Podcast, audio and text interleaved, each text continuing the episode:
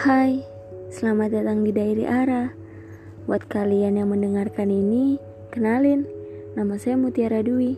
Saya biasa dipanggil orang itu Ara. Tapi ada juga sih yang manggil Yaya, Rara, Mut, Mutia. Terlalu banyak panggilan. Oh iya, semoga kalian suka ya sama podcast saya. Saya nggak sabar banget buat ketemu kalian lagi. Sampai berjumpa nanti ya.